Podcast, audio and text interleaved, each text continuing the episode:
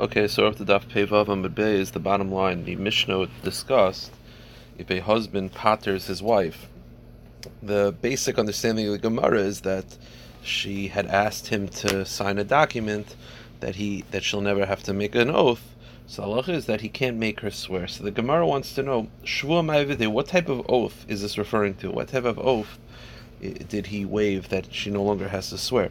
So I'm Rabbi Yehuda Merav. So Rabbi Yehuda Merav says, beginning of Pezayin Aleph, Al. It's talking about the oath in the previous Mishnah. The previous Mishnah said that if a woman manages his store, if his wife manages his store, he can make her swear at any time, even without uh, prior, you know, warning or prior notion. He can make her swear that she didn't steal from him. So the halacha is that type of oath that type of oath, he could ask her, he could make her waive. It says the Gemara, meaning, but had it been, let's say, a Pagemis Ksuva, which we're going to talk about in today's daf, Pagemis Ksuva is where a woman is moida that she already collected some of the ksuva. So let's say he says, I already paid you, and she says, No, I didn't collect the entire ksuva, I collected part of it. So she's maida that she already collected part of the ksuva. That's called pigemis ksuvasa. She cannot collect the rest of the ksuva unless she makes a shvua. That type of shvua, even if he says, I waive all shvuas, that type of shvua she has to make, according to this opinion. Why? Because when he waives all shvuas, he's referring to shvuas that he put upon her. But this shvua she put upon herself. It's based on her own testimony. So says, so says, uh, was this Rab Baravua? Says, uh, Rav Yehuda Marav, the only time that she waves, when he says that he waves a shur, she doesn't have to swear, that's talking about her being an apotropos. Rav Nachman Arbavu, he disagrees. He says, no, pagemis ksuvasa. It's talking even pagemis ksuva, where she admits to getting part of the ksuva, so she's machayev herself to make an oath. The halacha is she doesn't have to swear because he waived that right.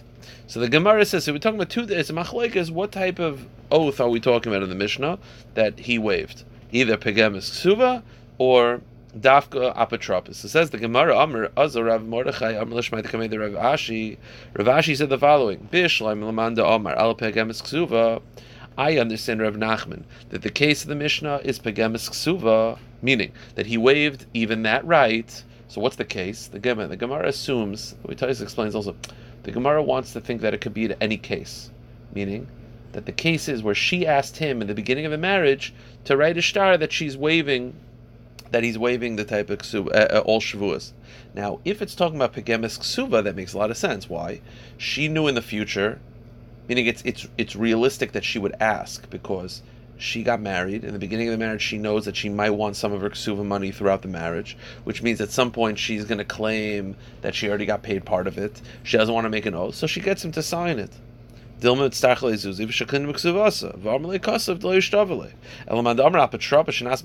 if you hold that it's dafka talking about her becoming an apotropos, her becoming an administrator of his store, or uh, or uh, in charge of his money.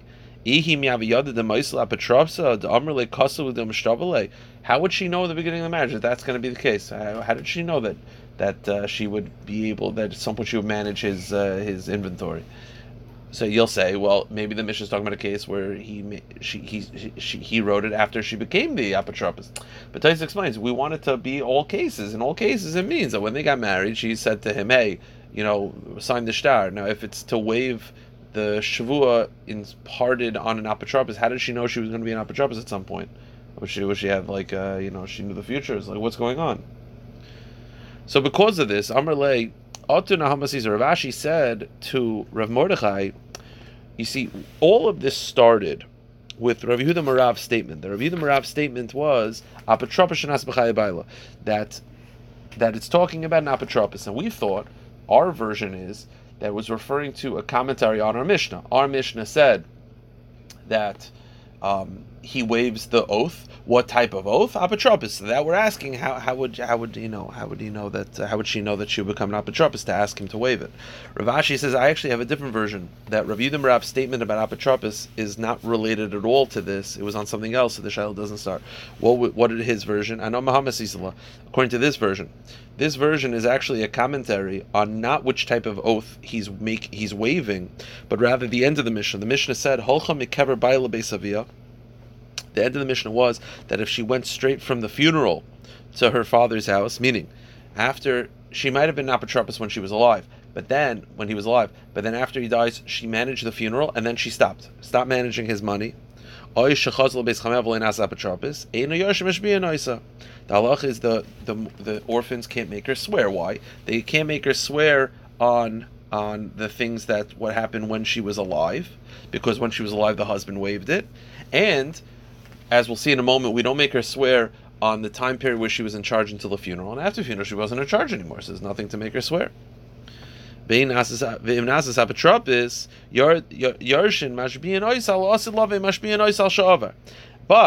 then the Mishnah said that if she became an apotropis after the funeral, then the orphans can make her swear on the future, but not on the past. So what does this mean? What does it mean that they can't make her swear on the past? So the Gemara says. So the Gemara says, "Amar the Merav al meaning she's exempt from making oaths on when she was an apotropis when her husband alive because the husband waived it. So according to this, it's not that it's not dafka that that's the type of oath the husband waived. It's saying that when it says in the Mishnah that she has to swear if she becomes an apotropis post death, she only is obligated to swear for becoming an apotropis post death. Meaning, according to this version, we're going to make her swear for becoming an apotropis after the funeral, and we'll also make her swear for becoming an apotropis between the death and the funeral. But we're not going to make her swear for being an apotropis when her husband was alive because the husband waived that right. Now, the Gemara had said that according to this, this is more agav that if after her husband dies she begin, continued uh, being in charge of the money until after the funeral, she has to swear about that time period that she spent the money properly. Rav Masa disagrees. We actually don't do not make you swear between the husband's death and the funeral. Because Nardoi used to say lekarga to pay for the tax imposed by the king lemazoni for uh, um, uh, this is for taking care of the daughters and the widow ulukfura and for the burial person of the of the of the burial of the father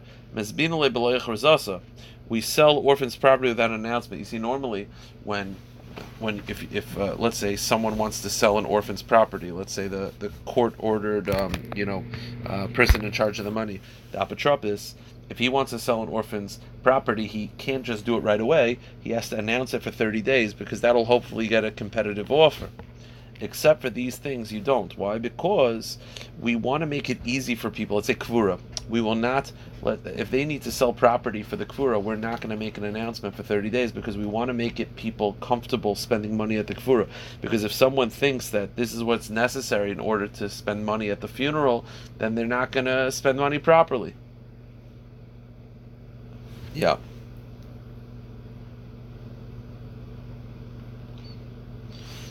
So the point is because they need cash right away, so we're not going to make the announcement for 30 days for the funeral. So too over here also, we're not going to make an announce. We're not going to we're, we're not going to make her swear that she was.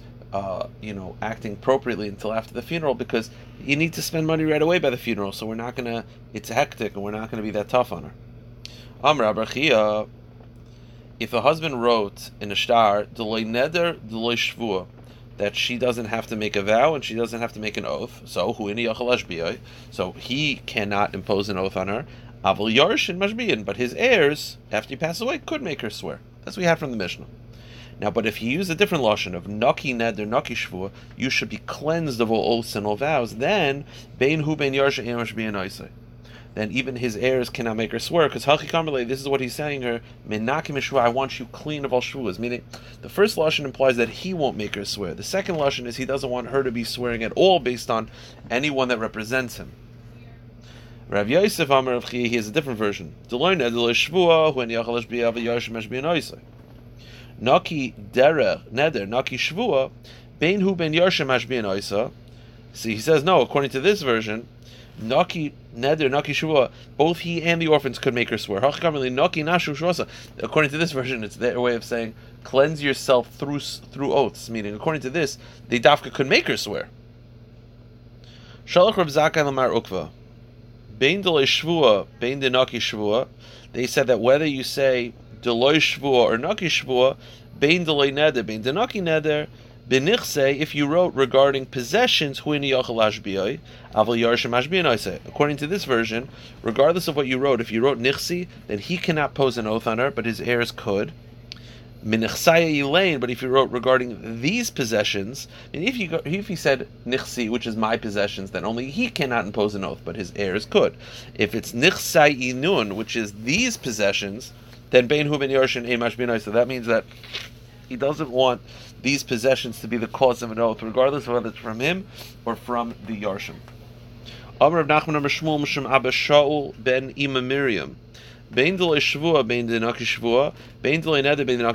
regardless of what type of lashon you use, regardless of whether you wrote from my possessions or these possessions, No one can, no one can make her swear, neither he or his heirs. But he said, what am I supposed to do? The halacha is, the Chazal said, that if you want to collect from, from orphans, you got to make a swear. So even if he uses this lashon to exempt him and his heirs from uh, from causing her to swear, if she wants to collect the ksuba, she's going to have to swear because if you take money from orphans, you're going to have to swear. So, meaning his point is that all these lashonis are very nice, but if she's actually trying to take money from the orphans, the Chazal's takana that a person trying to take money from orphans has to make an oath that he wasn't paid to that point, that overrides this lashon. And some have it the same concept, but instead of quoting Rabbanim, it's on a brisa. Abba Shaul ben Ima Miriam Amar. Bein dole shvua, bein naki shvua, bein dole nether, bein naki nether, bein menichse, bein menichse lein, bein hu bein erjem mishmin oise, av ma ese, shayam echam, abal par menichse sem, li par b'shvua. It's the same exact teaching, but it's taught in a brisa. Amar nachem ner shvua, halacha ben Ima Miriam, and that is the halacha. Okay, new Mishnah. Mishnah says like this: Hapegemes ksuvasa. If a woman uh, pegemes ksuvasa, which I said before, means that she admits to partially collecting the ksuba already. Loy tifrel b'shvua. She can only collect the rest through making an oath. Similarly, if one witness testifies against her that it was already paid, the ksuba, loy tifrel b'shvua, and she wants to collect ksuba, she has to make an oath. If she, if a woman wants to collect her ksuba from either property of orphans, from property that was already sold and she has a lien on the property, she wants to undo the sale, or shalei befunav, or just stam, not in the husband's presence. All of these require an oath. Now the Gemara will elaborate on all these cases and speak out exactly how it happened. Now it's going to go through all what these cases mean practically. Hapagemis ksuva kesad. What is the example of pagemis ksuvasa? So Mishnah says, Ha'isa ksuvasa alav zuz. Let's say the ksuva was worth a thousand zuz. V'amarla hiskabu ksuva And the husband says, I already paid you in full. Via Meres Leiskabi She says, No, you only paid me a hundred dollars.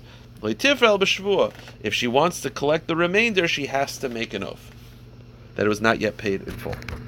That's the example of Pegemis Ksubasa. Eid Echad Me'ida Shipurua Ketzad. What's the example of Eid Echad testifying that it's that it's paid? Ha'is Ksubasa Elif Zuz.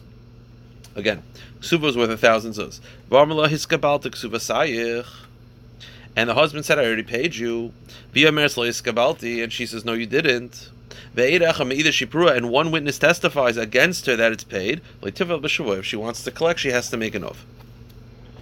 Then the Mishnah continues. What's an example of collecting from Mechasim Shubadim, which is property that was sold? So, Machar Nechasav Lacherim, if he sold all his property to others, now again, there's a lien on the property. So the halacha is so machar uh, nechasel acher v'nefras min al and she's trying to collect the ksuba from the purchase and undo the sales. Loitifel b'shavua, she has to make an oath.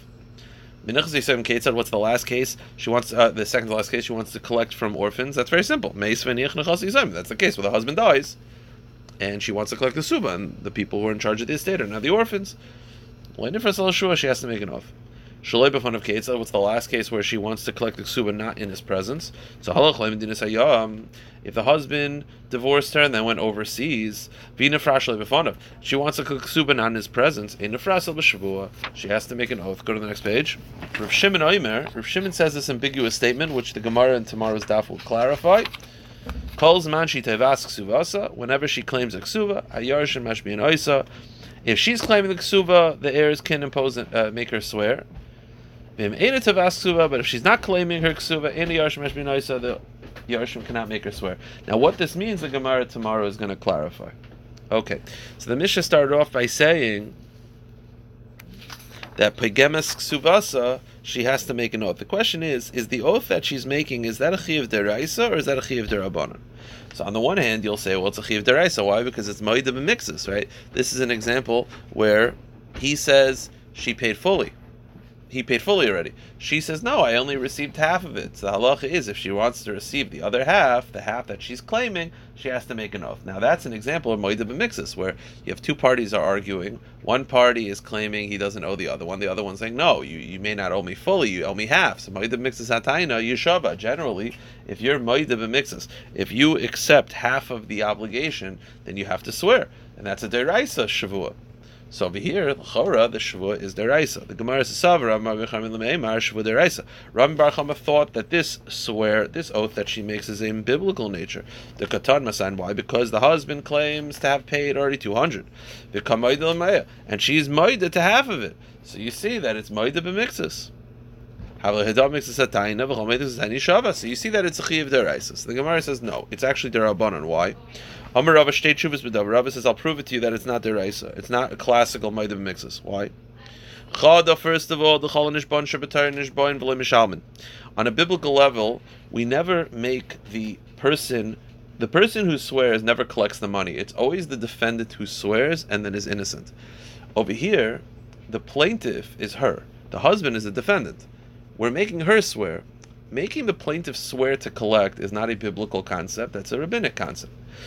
V'hinish bas v'neitelis. V'oid, secondly, enish ban al shiba kakois. According to biblical halacha, you never swear regarding denying um, a denying that affects a lien on a property. Meaning, um, Rashi explains. Yeah, Rashi explains that on a biblical level, right? The defendant usually makes an oath and he's and he's free. We never make him swear if it involves karkois. Uh, like an example would be, um, one second. Let me just see Rashi. One second. Yeah, so let's say instead of moedim mixes by money, let's say one guy says you owe me three uh, plots of land, and he's like, no, I only owe you two. I'm moedim to one, but I, I disagree about two. So then, or whatever, so we don't make him swear because it involves, it's based on psukim that we don't make you swear if it involves liens on property. Over here, this oath affects liens on property. So, because she has a lien on the property towards Iksuba. So her Maidav Mixis is not deraisa because it is affecting real property. So these are two reasons why this Shavua is not deraisa. So the Gemara says, you're right, rather it's a derabanon dika Shavua. And why did Chazal make her swear. So Chazal made her swear like this: the paradayik, the mifraloidayik. The truth is, if you have someone who's paying and someone who's taking money, the person paying is usually more careful with the person receiving money. The one who's paying knows about what he's paying. He's thinking about it, he had to collect the money. So if the husband claims to have paid it fully, we really should believe him. But and, and we really shouldn't believe her because uh, more likely he's telling the truth. But Ramu Rabban Shvualea, therefore Chazal made her swear in order to collect in order to make sure that she's being attentive. Meaning, generally, the one who's receiving money is not as attentive as the one who's giving the money. So, therefore, in order to equal everything out, she's has to make an oath in order to collect. Ibailahu Paigemes Ksuvasa Be'edim Mahu. What if you have Paigemes Ksuva with Edim? What's the case? She admits to having partial payment in front of witnesses. The husband claims that I paid you everything, half of it in front of witnesses, like you say, and half of it not in front of witnesses. The question is, do we believe that? Do we say, do we believe the husband's claim, and do we say, meaning enough to make her swear? Again, it's worth a thousand dollars. She's saying you paid me half in front of Adam, and he says, I agree, I paid you half in front of Adam, but I paid the other half without Adam. Do we believe him? Do we say, if what he's saying is true, that she was paid fully, paid them have a wouldn't it make sense that he would pay if he's going to pay half in front of Adam, wouldn't he pay the other half in front of Adam as well? And the fact that he didn't means that he's lying, and she shouldn't have to make an oath. Oy Dilma, Isrami Isrami perhaps no, that's just what happened, meaning it happened to be. Half was in front of witnesses, half not. It's possible. So Tashima. So, do you have to make her swear in this case where there's witnesses? By poigim ksuva be'edim. So the Gemara says, well, look at this Bryce. The Bryce says, Kol nishbon nishbon v'l On a biblical level, we always make the defendant swear, and he doesn't have to pay. Ve'elu nishbon v'noitzim. But these rabbinically is the opposite. These are rabbinically where we make the plaintiff swear, and he collects the money. These are the examples of rabbinic shvuas where the person swearing collects the money. Hasachir, a hired worker, he swears that he that he hasn't been paid yet. So he swears that he wasn't paid, he gets paid. Nigzol, someone who was uh, stolen from, he swears that he was robbed from, and he gets paid by the ganaf. A nerbol, someone who was uh, assaulted.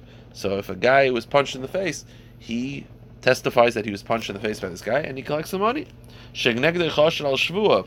Um, or if the other, if the defendant is someone that we don't trust, that we think he's going to lie.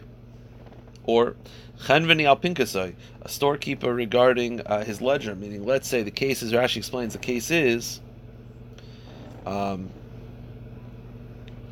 let's say you have the, the manager who who told you have the boss who told the manager to give out the paychecks to all the other workers, and the manager and, and the worker said we didn't get the money. So there, the manager. So over here, the employees swear that they weren't paid, and they get paid. Meaning, the store the owner swears that he gave the checks. The employees swear they didn't get the they didn't get they didn't receive the checks, and the manager has to pay. And the last one is hapoigim shtarish Someone who's poigim shtar like poigim suvasa, not in the presence of edim. Oh, so you see that in, so we had Shaila before poigim suvasa b'fnei edim. Do you have to make an oath? Well, this is listing an oath, and it says shaloi be'edim, shaloi be'edim in be'edim loy, which implies that if it's in front of witnesses, you don't have to swear. So that answers the question. So the Gemara says, no, perhaps loy mi boy kamer. Loy mi boy be'edim devadet tzricha shvua. Ava shloi be'edim eimet hava kameshav aveda v'tishka v'shvua kamashma. Perhaps not. Perhaps really you have to make an oath in both cases. So why did it say Hapoigim shtar shaloi be'edim? It's loy mi boy kamer. Loy mi boy be'edim. It's poshut that if you make if you're poigim shtar be'edim, if you claim to have partial payment in the presence of witnesses you definitely have to make an oath to collect the remainder of the debt. But if it was without witnesses, maybe over there, like think about the case. You have the husband and wife, right? It was shaloi be'edim, the classic case of pagim subasas. He claims I paid full, and she's like, no, no, no, you only paid half. Maybe we shouldn't make her swear. Maybe we should say to the guy, like, lucky man, he, there was no witnesses anyway. She could have denied the entire thing. The fact that she's being moida that you paid half like Meshav Aveda, don't make her swear at all. Kamashma, no, she has to swear. But it could be she has to swear both if she's Paigim Ksuvas, Bifnei Edim, Shalebe Edim. It could be there's no distinction.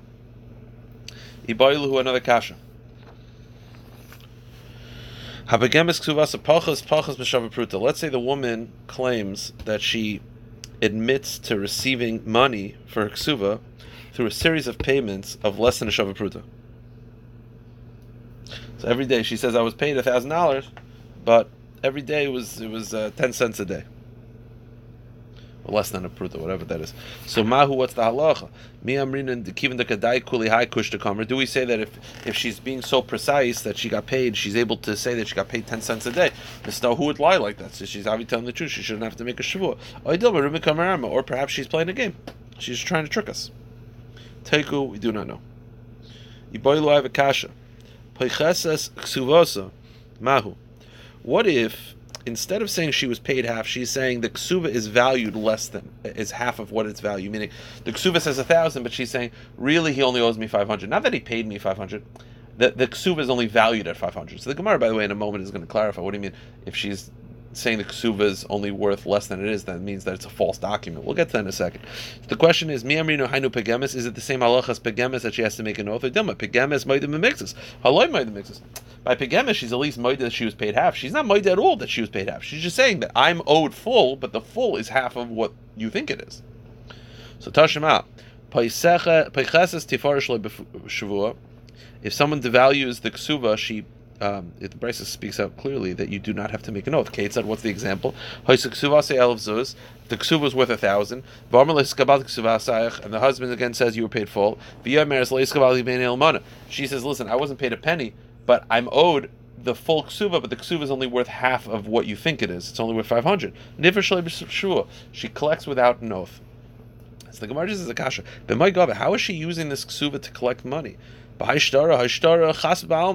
Isn't she treating this document as like a shard of pottery? Meaning she's claiming that it's a false document. She's saying that the document says a thousand, but it's not really a thousand. It's five hundred. It's, it's a false document. It's a mistake. So the Gemara says the case is not where she's claiming that it wasn't valued at, at it was valued at half. She's not saying it's a false document. She's saying the document is emes, and the document says I'm owed a thousand. But I have a deal with my husband. Between us, he only has to pay me five hundred. When when I signed the ksuba, we had a wink wink understanding that we would only accept, like an oral agreement, we only accept half. So it's a good ksuba document. I'm not saying it's a false document. I'm just saying that I we made a deal that we would only um, we'd only honor half of the document. Okay, the next halacha was if one witness testifies that that it's paid, she can only collect with a with a shvua. The question is again, is this shvua deraisa derabanan?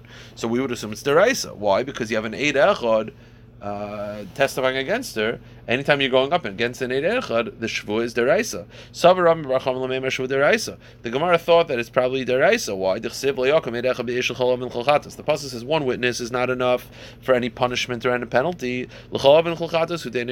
which means one single witness is not enough to give you lashes or any other penalty. But it's enough to make you swear. So you see that the Chi of against an Eid Echad is a Chi of Deraisa. The Brisa teaches, anytime you have two witnesses that are requiring you to pay money, one is Mechayv Shvua. So you see the Eid Echad against the Shvua is Deraisa. So I'm assuming that the, the Shvua of the woman in this case is a Chiv Deraisa. The Gemara says no. Amarava, we had before, Sheit Shuvas There's two problems of saying this is Deraisa. First of all, Generally, on a biblical level, you only make a shvua. The defendants make the shvua. Over here, the the plaintiff, the prosecutor, is making the shvua she's making a shvua and collecting money. You always make a shvua and you're exempt from money. Secondly, we do not make you swear when it affects a lien on the property. So el amarava midirabanon. Rather, this is a shvua derabanon kidil hafiz daitishal bal in order to make the husband feel more comfortable. Meaning, really, really midiraisa, we don't make her swear, but we're making her swear derabanon in order to make him more at ease. All right, we'll stop here. Pick it up on Sunday, visit.